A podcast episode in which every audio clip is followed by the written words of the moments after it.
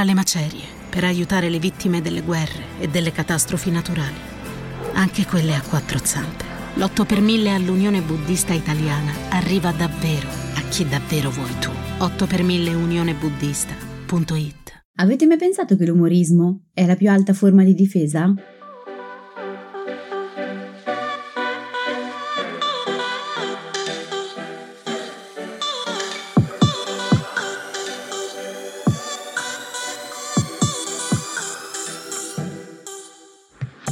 Benvenuti in questo nuovo episodio di TV Therapy, il podcast dove usiamo le serie TV per capire meglio noi stessi, le nostre emozioni, le relazioni, gli impantanamenti vari. Io sono Alessia, psicologa e psicoterapeuta e su Instagram mi trovate come Io non mi stresso. E io sono Giorgia, scrivo di serie TV e su Instagram mi trovate come Tellist, che è un blog che racconta le serie TV come meritano. Allora, in questo episodio torniamo a parlare di Friends, che è stata una delle serie che ci hanno aiutato a costruire gli inizi di questo podcast, eh, anche se l'occasione non è esattamente delle più felici felici perché abbiamo deciso di inserirla nella nostra tabella di marcia dopo la morte di Matthew Perry, cioè l'attore che interpretava Chandler Bing. La notizia infatti ha suscitato nella stampa e nel pubblico una reazione molto forte e addolorata, quasi come se fosse morto un amico di lunga data e io te lo dico, anche mentre scrivevo questo episodio ho avuto dei moti di commozione e tristezza, che non è una roba che in realtà mi capita frequentemente. Anche io ho colto la notizia con un pizzico di shock, credo che non mi fosse mai successo prima. Eh, immagino, e la spiegazione che ci siamo date non riguarda solo i semplici legami parasociali che le serie tv andando in onda per molti episodi e stagioni sono in grado di costruire con il proprio pubblico, bensì c'è anche una componente che riguarda il modo in cui Perry ha dato forma al personaggio di Chandler, con una um, spiccata capacità di far ridere e al contempo mostrarsi vulnerabile, che lo ha reso probabilmente il personaggio di Friends più autentico e vicino agli spettatori, forse proprio perché è il personaggio che meglio conosce i propri limiti e le proprie fragilità e che sembra essere comunque comunque abbastanza capaci di accettarli e sapere anche come riderci sopra. E questo è poi il messaggio più rassicurante sull'età adulta che Friends abbia trasmesso al suo pubblico. E quindi probabilmente per questo che poi lo portiamo un po' nel cuore, diciamo. Comunque, andiamo con ordine. Vabbè, non posso dirti però questa volta che se riutilizziamo oggi. No, direi di no. No, però poi possiamo fare il ruolo di tamburi per il momento enciclopedico. L'hai sì. rifatto? Sì, l'ho un... rifatto, la faccio breve perché so che è quasi impossibile non sapere cosa sia Friends, però proviamo a, comunque a dare un minimo di contesto e lo facciamo in un modo che poi ci introdurrà alla figura di Matthew Perry e alla funzione terapeutica. Friends è una classica sitcom americana creata da Martha Kaufman, eh, che poi è anche la creatrice di Grace and Frankie, e David Crane, ripensando a quel periodo della loro vita nel quale avevano appena finito il college, cioè più o meno il nostro corrispettivo dell'università, e iniziato a vivere da soli a New York, facendo quindi i conti con le incognite sul proprio futuro e la fatica di vivere in autonomia. L'idea era di seguire le vite di sei ragazzi, Ross, Monica, Joy, Chandler, Rachel e Phoebe, tra i 20 e i 30 anni, che abitavano a Manhattan e affrontavano insieme il loro percorso verso la ricerca di un posto stabile e felice nel mondo. Il primo episodio fu trasmesso sulla rete generalista americana NBC nel 1994 quindi restiamo nel 1994, che era l'anno di cui parlavamo la scorsa volta parlando di Yar. Brava, ti vedo sul pezzo, sono orgogliosa. E da lì, dal 1994, Friends proseguì per 10 stagioni e 236 episodi, chiudendosi nel 2004 con uno dei finali più visti nella storia della televisione. Benché i creatori temessero di non avere nulla da raccontare se non ordinarie situazioni di vita, e benché la premessa della serie contenesse in sé alcuni tratti poco autentici, dal fatto che fosse improbabile che un gruppo di ventenni potesse permettersi due grandi appartamenti nella costosa Manhattan, al fatto che fossero tutti belli, alla moda e con dei capelli molto cool, Friends è diventata senza dubbio uno dei punti cardine nella storia della serialità televisiva. È una di quelle poche serie che si possono definire davvero di culto, che sono entrate nella vita degli spettatori, che ancora oggi vengono più viste e riviste. Ogni volta che Netflix tenta di toglierla dal catalogo ci sono delle sollevazioni popolari, che sono state capaci di unire persone di generazioni diverse e questo non solo perché fa ridere, ma fa ridere parlando di un periodo di vita in cui chiunque può rivedere se stesso, dal quale chiunque passato sta passando o passerà, quello nel quale il proprio futuro è un enorme punto di domanda. Tenete conto che quando Kaufman e Crane presentarono la serie al presidente di NBC, che all'epoca era Warren Littlefield, quest'ultimo aveva chiesto che la serie rappresentasse la generazione X, cioè quella generazione che comprende chi è nato tra il 1965 e il 1980 e quindi al tempo della messa in onda di Friends aveva più o meno la stessa età dei protagonisti. Ma i due sceneggiatori risposero invece che la loro visione era più ampia e puntava a produrre una serie che non fosse per una sola generazione, tant'è che il pitch con cui la presentarono la descriveva come una sitcom che parlava di sesso, amore, relazioni, carriere, un periodo della vita nel quale tutto è possibile e parla di amicizia perché quando sei single e vivi in una città, i tuoi amici sono la tua famiglia. Non è un caso quindi che Friends sia mm. diventata la serie che ha dato la spinta decisiva alla nascita di quel lungo filone di sitcom che hanno al centro un gruppo di amici e non più una classica famiglia. E non è un caso che il nostro momento enciclopedico si sia focalizzato su questo aspetto perché ci servirà più avanti. Ok, mm,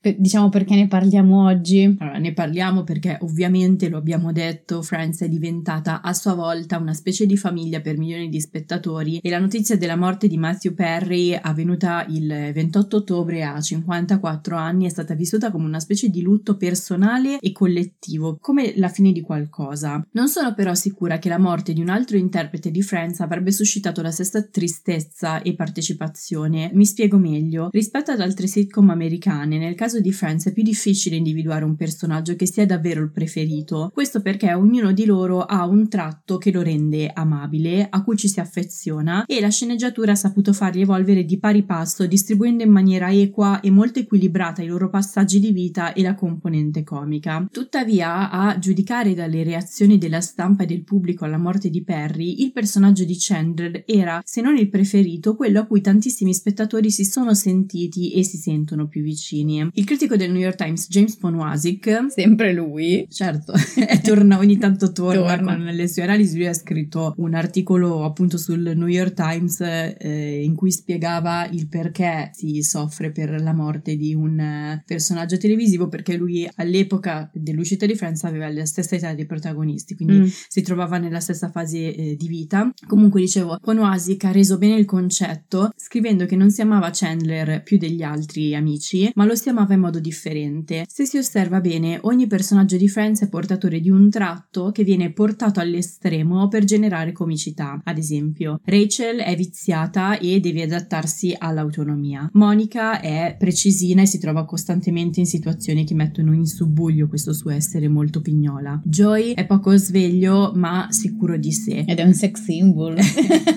lui, si reputa tale. Lui si reputa tale. Ross è dolce e in cerca dell'anima gemella, quindi prende delle grandi batoste. Phoebe è eccentrica e stramba. Il tratto distintivo di Chandler sono invece un forte umorismo e un sarcasmo, una causticità che emergono in ogni situazione, ma a differenza degli altri personaggi non servono solo a far ridere, ma anche fa- a fare da scudo alla sua vulnerabilità. L'idea che mi sono fatta e che ha accomunato molti articoli pubblicati in omaggio a Matthew Perry è che l'attore abbia saputo rendere tangibile la vulnerabilità e la sofferenza del personaggio e così abbia permesso agli spettatori di rispecchiarsi maggiormente in lui, perché il suo uso dell'umorismo fa ridere, ma nel frattempo ti dice anche che quel periodo di vita in cui tutto sembra un'incognita non appartiene solo a te e non è detto che porterà a una vita adulta perfetta, ma che qualche pezza per provare a stare bene e trovare un proprio equilibrio ce la si può mettere. Ponuasi che li chiama Cerotti. Mm, anch'io. Ok, eh, siete, potete diventare amici. Forse sì. Ok.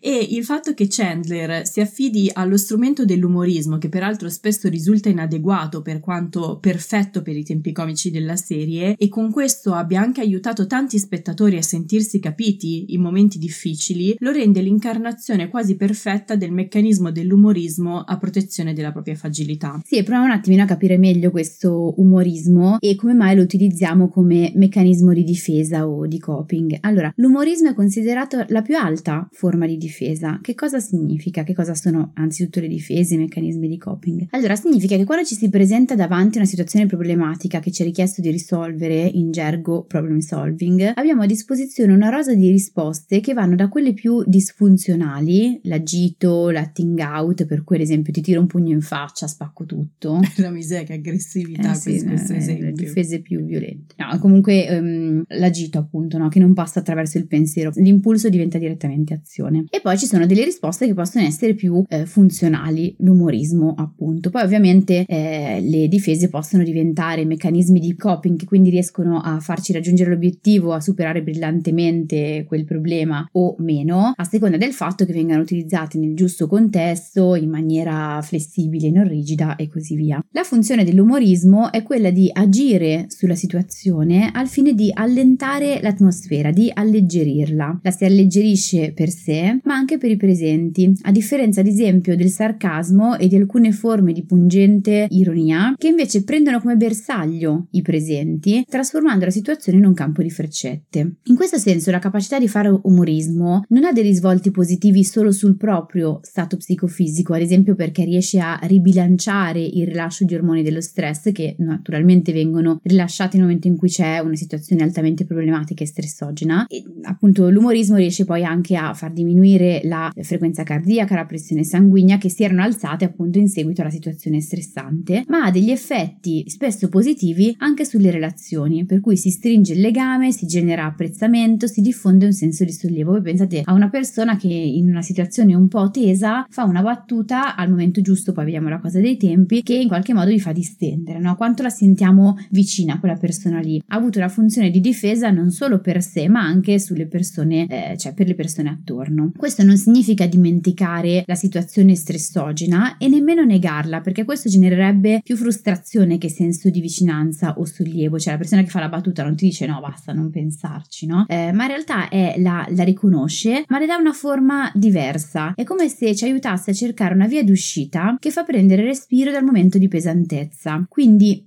Occhio a non fare l'errore di confondere la leggerezza con la superficialità, perché i superficiali fanno sempre questa, sì, eh, questa confusione. Bene. Cioè, Riuscire a stemperare la situazione con umorismo o ironia non implica rimanere sulla superficie delle cose, anzi, eh, perché dicevo i superficiali, perché a volte rimangono ben più in superficie coloro che la mettono giù pesante, perché non riescono a cogliere le sfaccettature e anche il bisogno di alleggerire il clima, mentre invece l'umorismo permette proprio di cogliere l'essenza, di dare una forma diversa a quella situazione, di attraversare diversi strati anche della situazione a seconda del bisogno del momento. E lo notiamo notiamo proprio, cioè se ascoltiamo Chandler, solo chi è superficiale, chi ha un atteggiamento superficiale, lo bolla come stupido per la sua ironia. Capita a qualcuno che lo bolli come, come tale, ma i più attenti riescono a cogliere la sua capacità di prendere in considerazione le diverse angolazioni della situazione, di fare un collegamento con eh, anche con altro, no? Quindi eh, qualcosa che faccia sorridere sé e anche i presenti e formulare una battuta che non è mica far semplice, cioè altro che superficialità. No, si tratta proprio di cogliere qual è il punto che crea più umorismo di tutto quello che è stato detto e calcare la mano su quello, quindi assolutamente no. Sì, è, è da, l'umorismo è davvero un dono, anche cognitivamente parlando, non è una roba semplice, devi cogliere la struttura della situazione, capire se è il momento, avere il tempo, costruirla in una maniera con un linguaggio che sia adatto non solo a te ma anche eh, ai presenti, cioè, ed è il motivo per cui far ridere è molto più spesso difficile che far piangere, insomma, perché devi avere proprio eh, dei tempi, una costruzione cognitiva che non è proprio banale. No, e infatti è anche per questo che forse Matthew Perry è riuscito a creare medesimazione e un senso di vicinanza del, nel pubblico più degli altri interpreti di Friends.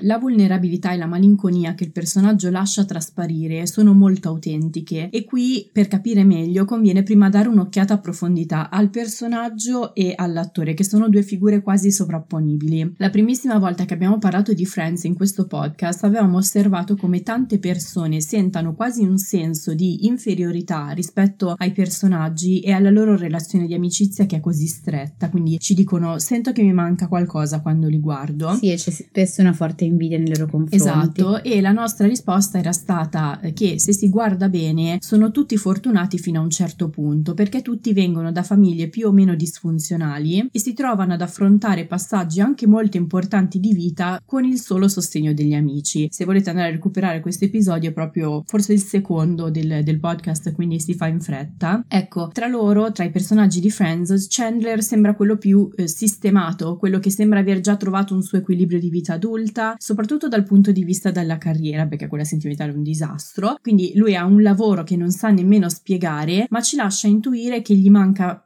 quindi solo da aggiustare appunto la parte amorosa. Man mano si scopre però che Chandler è probabilmente quello con il passato più complicato, insieme a Phoebe che però ha quello più traumatico, perché Phoebe ha una mamma suicida. Lui è l'unico figlio di una coppia benestante parecchio ingombrante. Sua madre è una scrittrice di libri erotici che poi lungo il corso della serie mi pare di ricordare che ci provi anche con Ross. Non mi ricordavo. Suo padre invece si scopre poi essere gay e fare la drag queen a Las Vegas e sono divorziati da quando Chandler aveva 9 anni e decisero di annunciargli la propria separazione proprio il giorno del ringraziamento, che in America è un giorno di festa. Questo è il quadro familiare da cui Chandler sviluppa enormi insicurezze, un senso di inadeguatezza costante, una sequela di batoste amorose che lo portano a parlare un sacco e a fare battute raffica nei momenti di difficoltà. Lo dice lui stesso, una delle sue frasi più famose è proprio ciao sono Chandler e quando sono a disagio faccio battute e approccia quindi anche la vita con estremo sarcasmo. Secondo James Ponwasic ci sono un sacco di attori che avrebbero potuto interpretare quello che lui definisce il sardonico con la battuta pronta, ma Matthew Perry ha saputo dargli una tridimensionalità aggiungendo alle battute un retrogusto di malinconia e qui si passa quindi alla figura dell'attore, perché questo si deve alla sua stessa esperienza di vita, che in qualche modo ha dei tratti in comune con quelli del personaggio. Perry era nato nel 1969, unico figlio di una giornalista canadese e di un attore americano mm, con una carriera, diciamo così, non molto solida, che aveva un passato di, da alcolista. Dopo il loro divorzio, Perry si trasferì in Canada con la madre, che lavorava come assistente stampa del primo ministro Pierre Trudeau, che poi tra l'altro è il padre dell'attuale primo ministro canadese Trudeau che andava a scuola con eh, Matthew Perry e Perry a 14 anni tornò negli Stati Uniti a Los Angeles per intraprendere la carriera d'attore. Qui iniziò anche ad avere i suoi primi problemi di alcolismo che si acuirono nel 1997 dopo un incidente sugli sci che innescò anche una dipendenza eh, da sostanze stupefacenti e principalmente poi da oppioidi. Per quasi vent'anni Perry ha affrontato un complicato percorso di disintossicazione che gli ha causato anche gravissimi problemi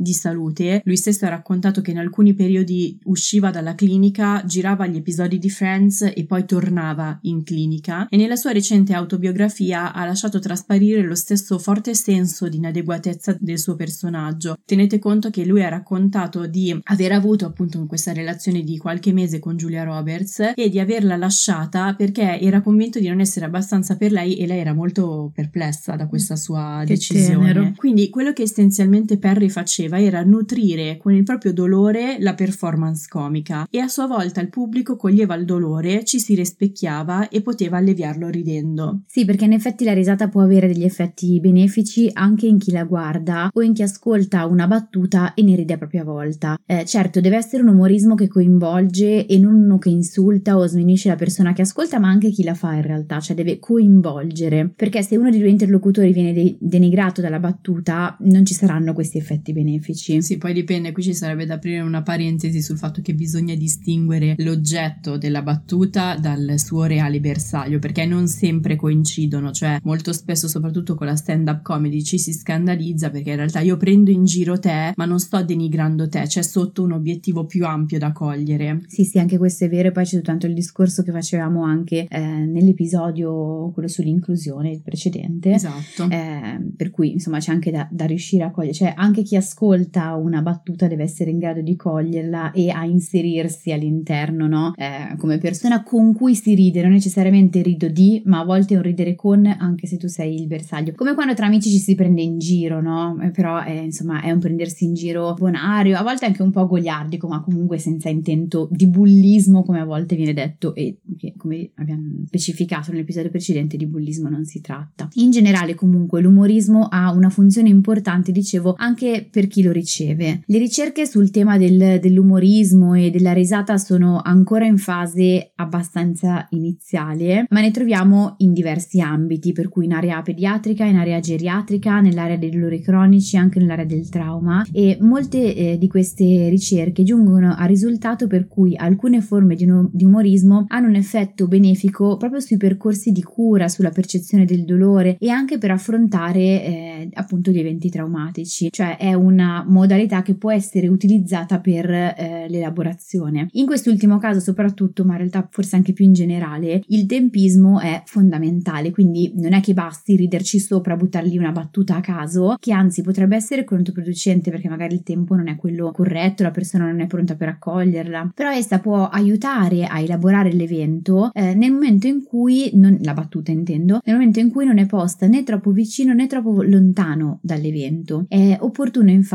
lasciare che la persona abbia un suo spazio per poter vivere eh, il dolore eh, psicologico o fisico che sia, perché parlavamo anche di dolore cronico, di dolore fisico, che quindi abbia un suo spazio per eh, coglierlo e anche prenderne atto, che poi mh, mm, fa un po' anche da gancio rispetto all'episodio di cui parleremo, cioè che mm, è previsto per settimana prossima, in cui parleremo del lutto sì. e parleremo ovviamente anche, parlando di elaborazione del lutto, anche eh, di elaborazione del dolore. Ed è importante soprattutto che in una prima fase il dolore sia legittimato, per cui si crei eh, una cornice cognitiva dell'evento. Che cosa significa? Che cosa è successo? Come è successo? E questa cosa come si inserisce nella mia vita? Oltre alla cornice cognitiva è poi importante si eh, formi una cornice emotiva dell'evento, quindi come mi sento, che impatto ha avuto questo evento su di me e lì allora la battuta può servire perché nel momento in cui ho creato una cornice inizio ad avere una cognizione eh, non solo dei pensieri ma anche dei vissuti emotivi connessi all'evento, quindi inizio a prenderne atto, averne un'idea, allora la battuta può avere la funzione di offrire nuove prospettive perché poi in questa fase si passa all'elaborazione. Adesso cosa me ne faccio? Adesso che è successa questa cosa, che so che ho queste emozioni, che cosa me ne faccio? Ecco che la battuta oltre a stemperare può appunto offrire nuove prospettive, può aiutare a elaborare in maniera differente eh, l'evento e aprire quindi diverse finestre circa eh, l'evento stesso e può promuovere uno spazio di eh, respiro. Quindi è successo questo,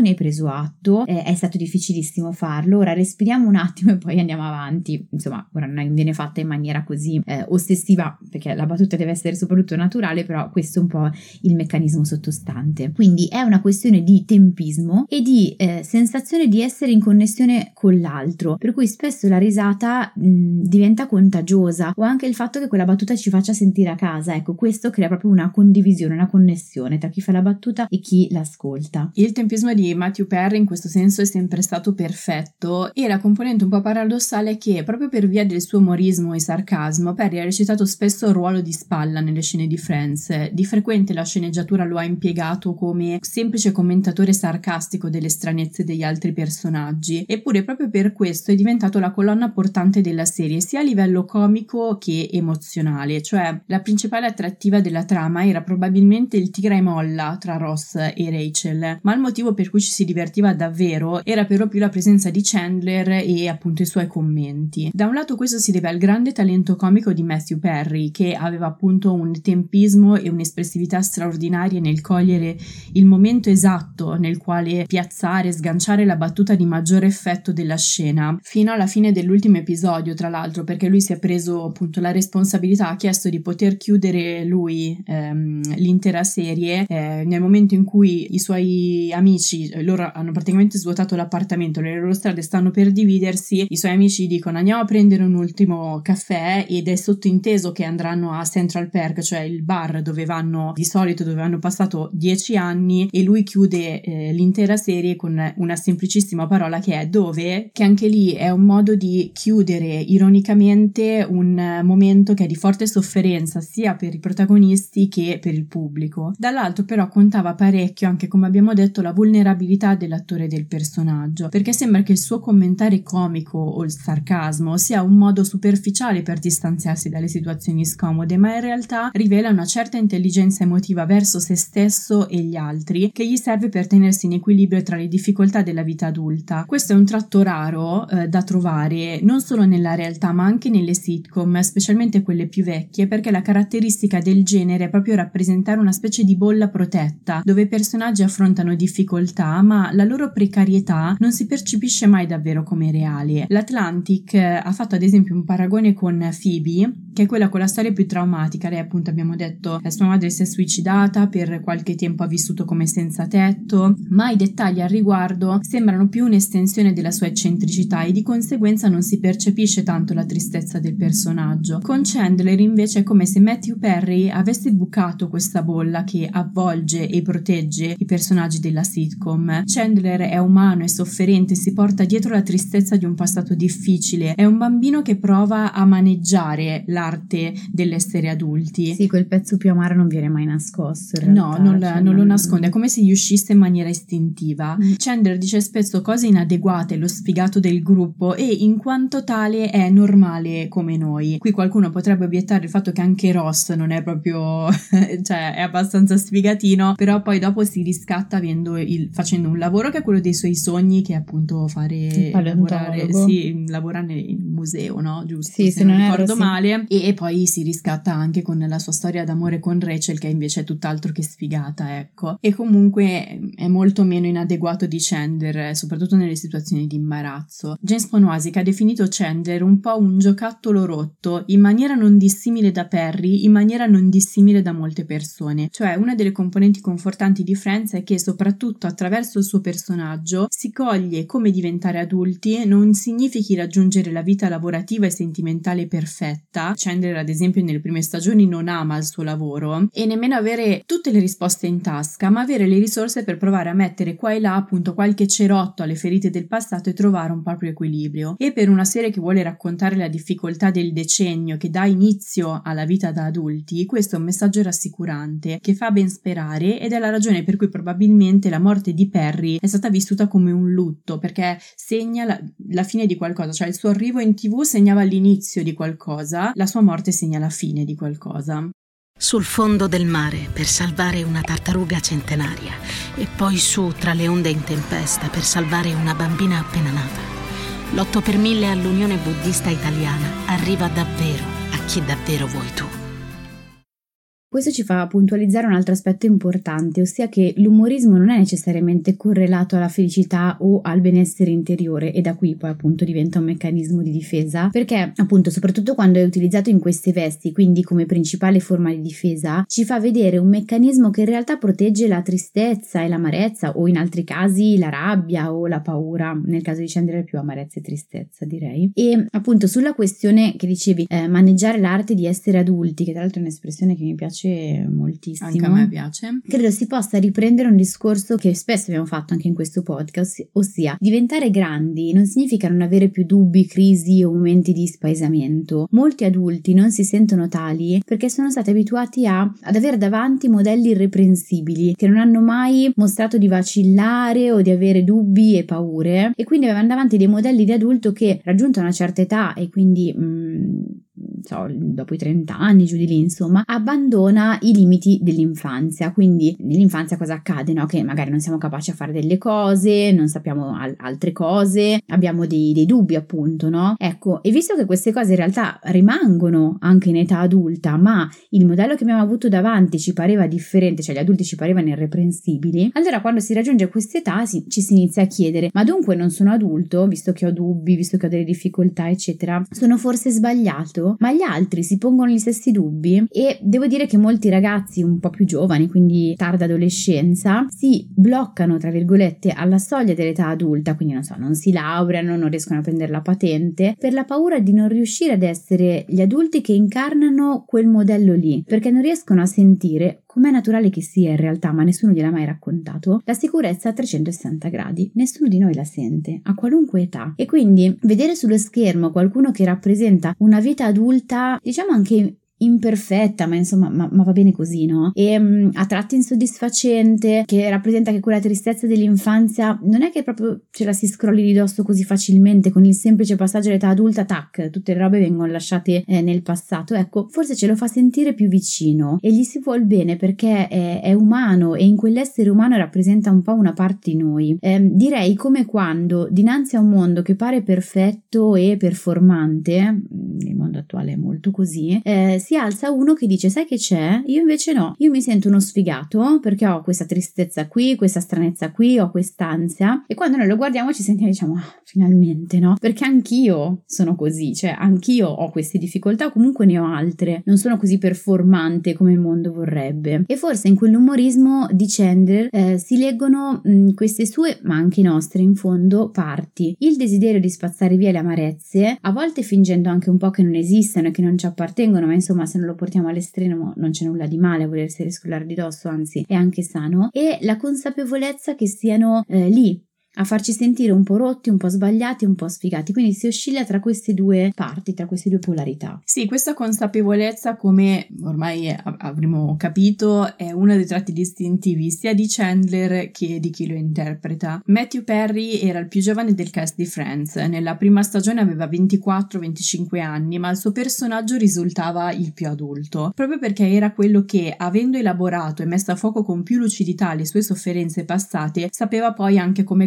contrastarne gli effetti e riderci sopra. L'Atlantic ha scritto che è il personaggio con più conflitti perché è quello più consapevole di sé, il che gli permette anche di mostrare una sensibilità che trasmette un senso di cura. Uno dei tratti più amati di Chandler tra il pubblico è il fatto che, per quanto finisca sempre per dire cose inadeguate, mostra una grande capacità di ascolto davanti ai problemi degli amici e alle incertezze tipiche della loro età. È un punto di riferimento per loro anche con le battute. Secondo i vecchi archetipi della serie, la sua sensibilità si percepisce al punto che quando le persone lo incontrano pensano di primo impatto che sia gay. D'altronde è il significato stesso della sigla di Friends, cioè I'll be there for you, sarò lì per te. Se andate a leggere il testo della sigla, si coglie proprio già come voglia intercettare i sentimenti generati da quei periodi di vita in cui si crede di essere gli unici a sentirsi incerti, smarriti, bloccati, di non infilarne una giusta e la rassicurazione di sapere che invece c'è qualcuno che è lì proprio a dirti sono come come te ci sono passato anch'io, ti do il mio sostegno. Questo senso di cura nei confronti degli altri apparteneva allo stesso Matthew Perry, eh, anche già solo nel fatto che si sia preso la responsabilità di chiudere lui la serie con, eh, con la sua battuta, eh, ma anche perché poi a spingerlo a proseguire fino alla fine di Friends, nonostante le grandi difficoltà di salute fisica e mentale, è stato proprio il suo voler dare supporto ai compagni, che poi gliene dan- hanno dato a loro volta, e alla comicità della serie, ma del resto anche la consapevolezza consapevolezza è un tratto che gli appartiene ed è molto forte. L'autobiografia che ha pubblicato l'anno scorso, che si intitola Friends, Amanti e la cosa terribile, ha ricevuto grandi apprezzamenti proprio per la estrema sincerità e ironia con cui Perry ha ripercorso le proprie difficoltà di vita. Il libro si apre così: Ciao, mi chiamo Matthew, anche se potresti conoscermi con un altro nome, i miei amici mi chiamano Matty e dovrei essere morto.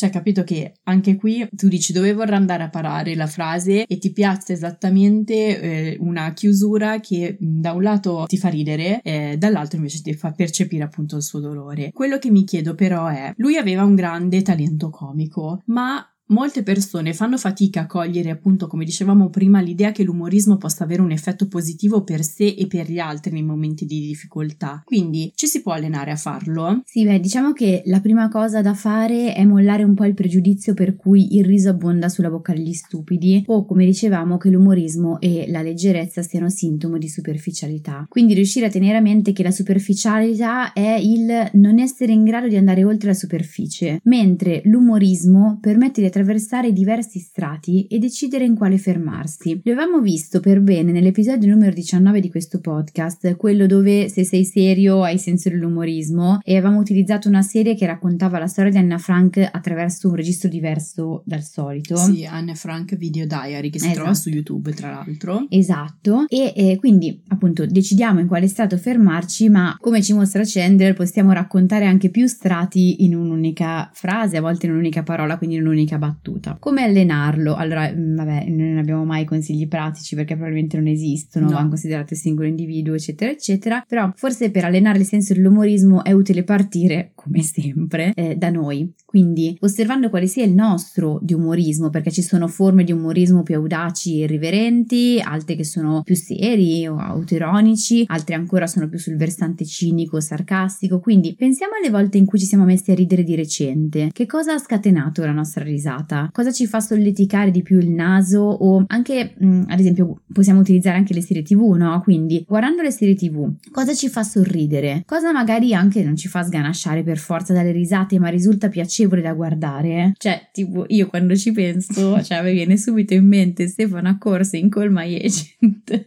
per cui io proprio quando lo guardavo nella notte ridevo proprio di pancia e, e continuavo a ridere, adesso ancora se ci ripenso mi viene da ridere, mi viene voglia di riguardarlo ancora. Io invece devo dire che per me la serie che ha questo effetto su di me è Frasier. È vero, cioè proprio a me fa tantissimo ridere, rido da sola e mi capita raramente poi quando trovo davanti alla televisione a ridere da sola. E quindi vedi anche lì, no, guardi già una serie, stai ridendo, che è una roba appunto che esce spontaneamente. Allora cos'è che mi fa ridere qua, no? Allora senza star su a pensarci ossessivamente, se no poi la parte eh, naturale della risata viene meno, però giusto per riflettere su quale possa essere il nostro tipo di umorismo, la nostra forma di umorismo, insomma, preferita se così vogliamo chiamarla. Ma possiamo pensare anche ai social, non so, sui social che cosa ci fa ridere, non so che tipo di vignette io qua, cioè tipo io davanti alla pagina commenti memorabili proprio mi sganascio e mando meme che voi non capite, però insomma a me è proprio, proprio rido di gusto. Beh, di quale meme ti fa sganasciare perché, perché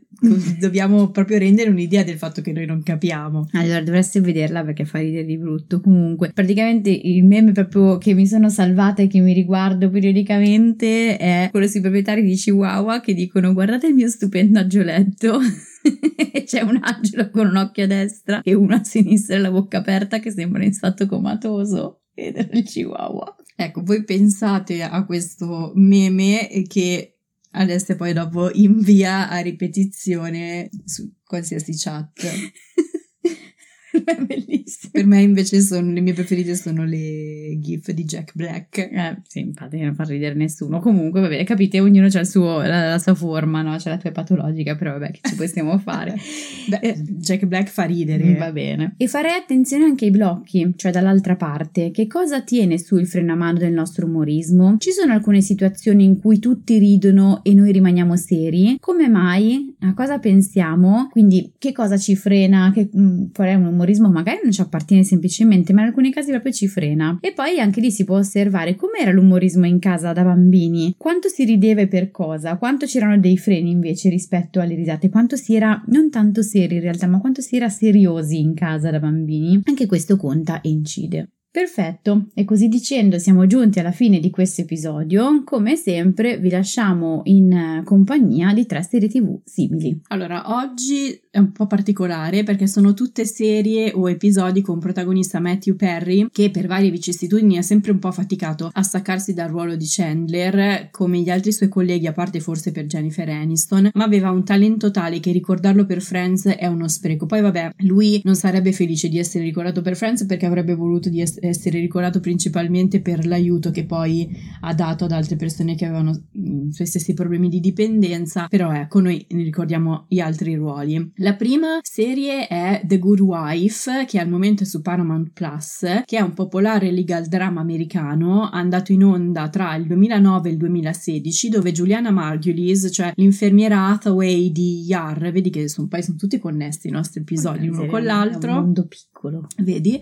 Eh, è la moglie di un noto procuratore che viene coinvolto in uno scandalo sessuale costringendola a riprendere in mano la carriera di avvocato che aveva abbandonato per mantenere se stessa e i suoi figli. Tra la terza e la quarta stagione ci sono degli episodi dove Matthew Perry è un politico di nome Mike Cristiva che mette i bastoni tra le ruote alla protagonista e il personaggio è supponente, particolarmente odiosa, proprio questo, sempre questa specie di ghigno sulla, sulle labbra, ma Perry riesce particolarmente bene perché anche qui riesce a tra- far trasparire un nucleo di emozioni sofferenti, tant'è che poi dopo lo si rivede anche nello spin-off The Good Fight nella prima stagione. La seconda serie è Studio 60 on the Sunset Strip, che al momento è da nessuna parte. Basta consigliarci cose e, che Allora, diciamo che le serie TV che ha fatto Perry, proprio quelle dove è stato per molti episodi, sono state cancellate dopo poco tempo e quindi trovarle difficilissimo perché i servizi streaming, siamo in balia dei servizi streaming, se loro decidono che una cosa non dobbiamo vederla, non la vediamo, però ecco, in internet si trovano i, mm, gli episodi, anche su YouTube si trovano degli spezzoni. Comunque è una serie dramedy creata da Aaron Sorkin, che è uno degli sceneggiatori più famosi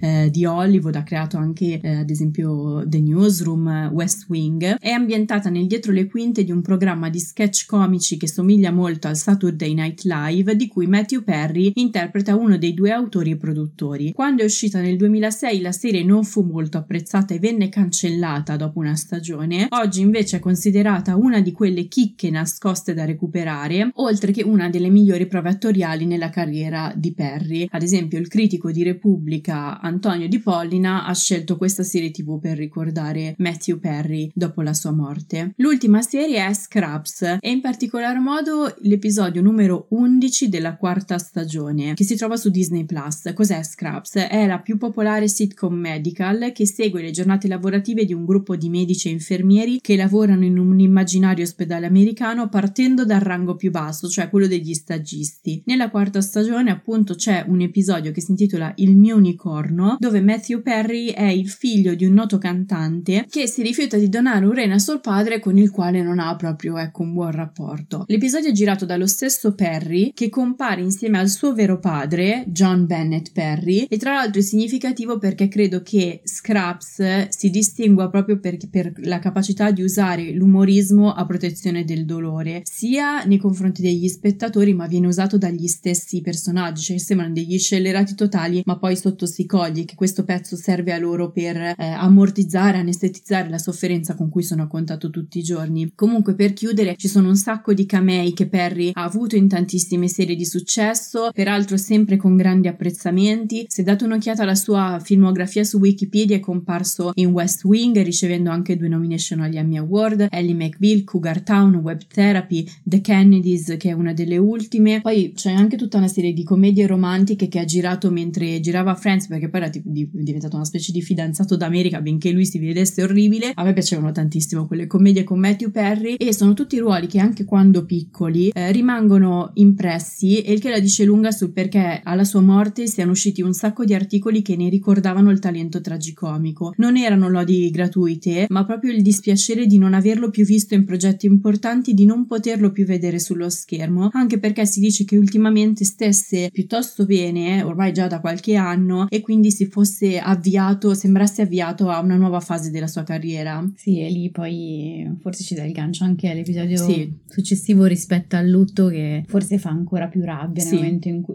non lo so, a volte fa rabbia perché non ti sei non hai avuto il tempo per riprenderti, altre volte sembra sì.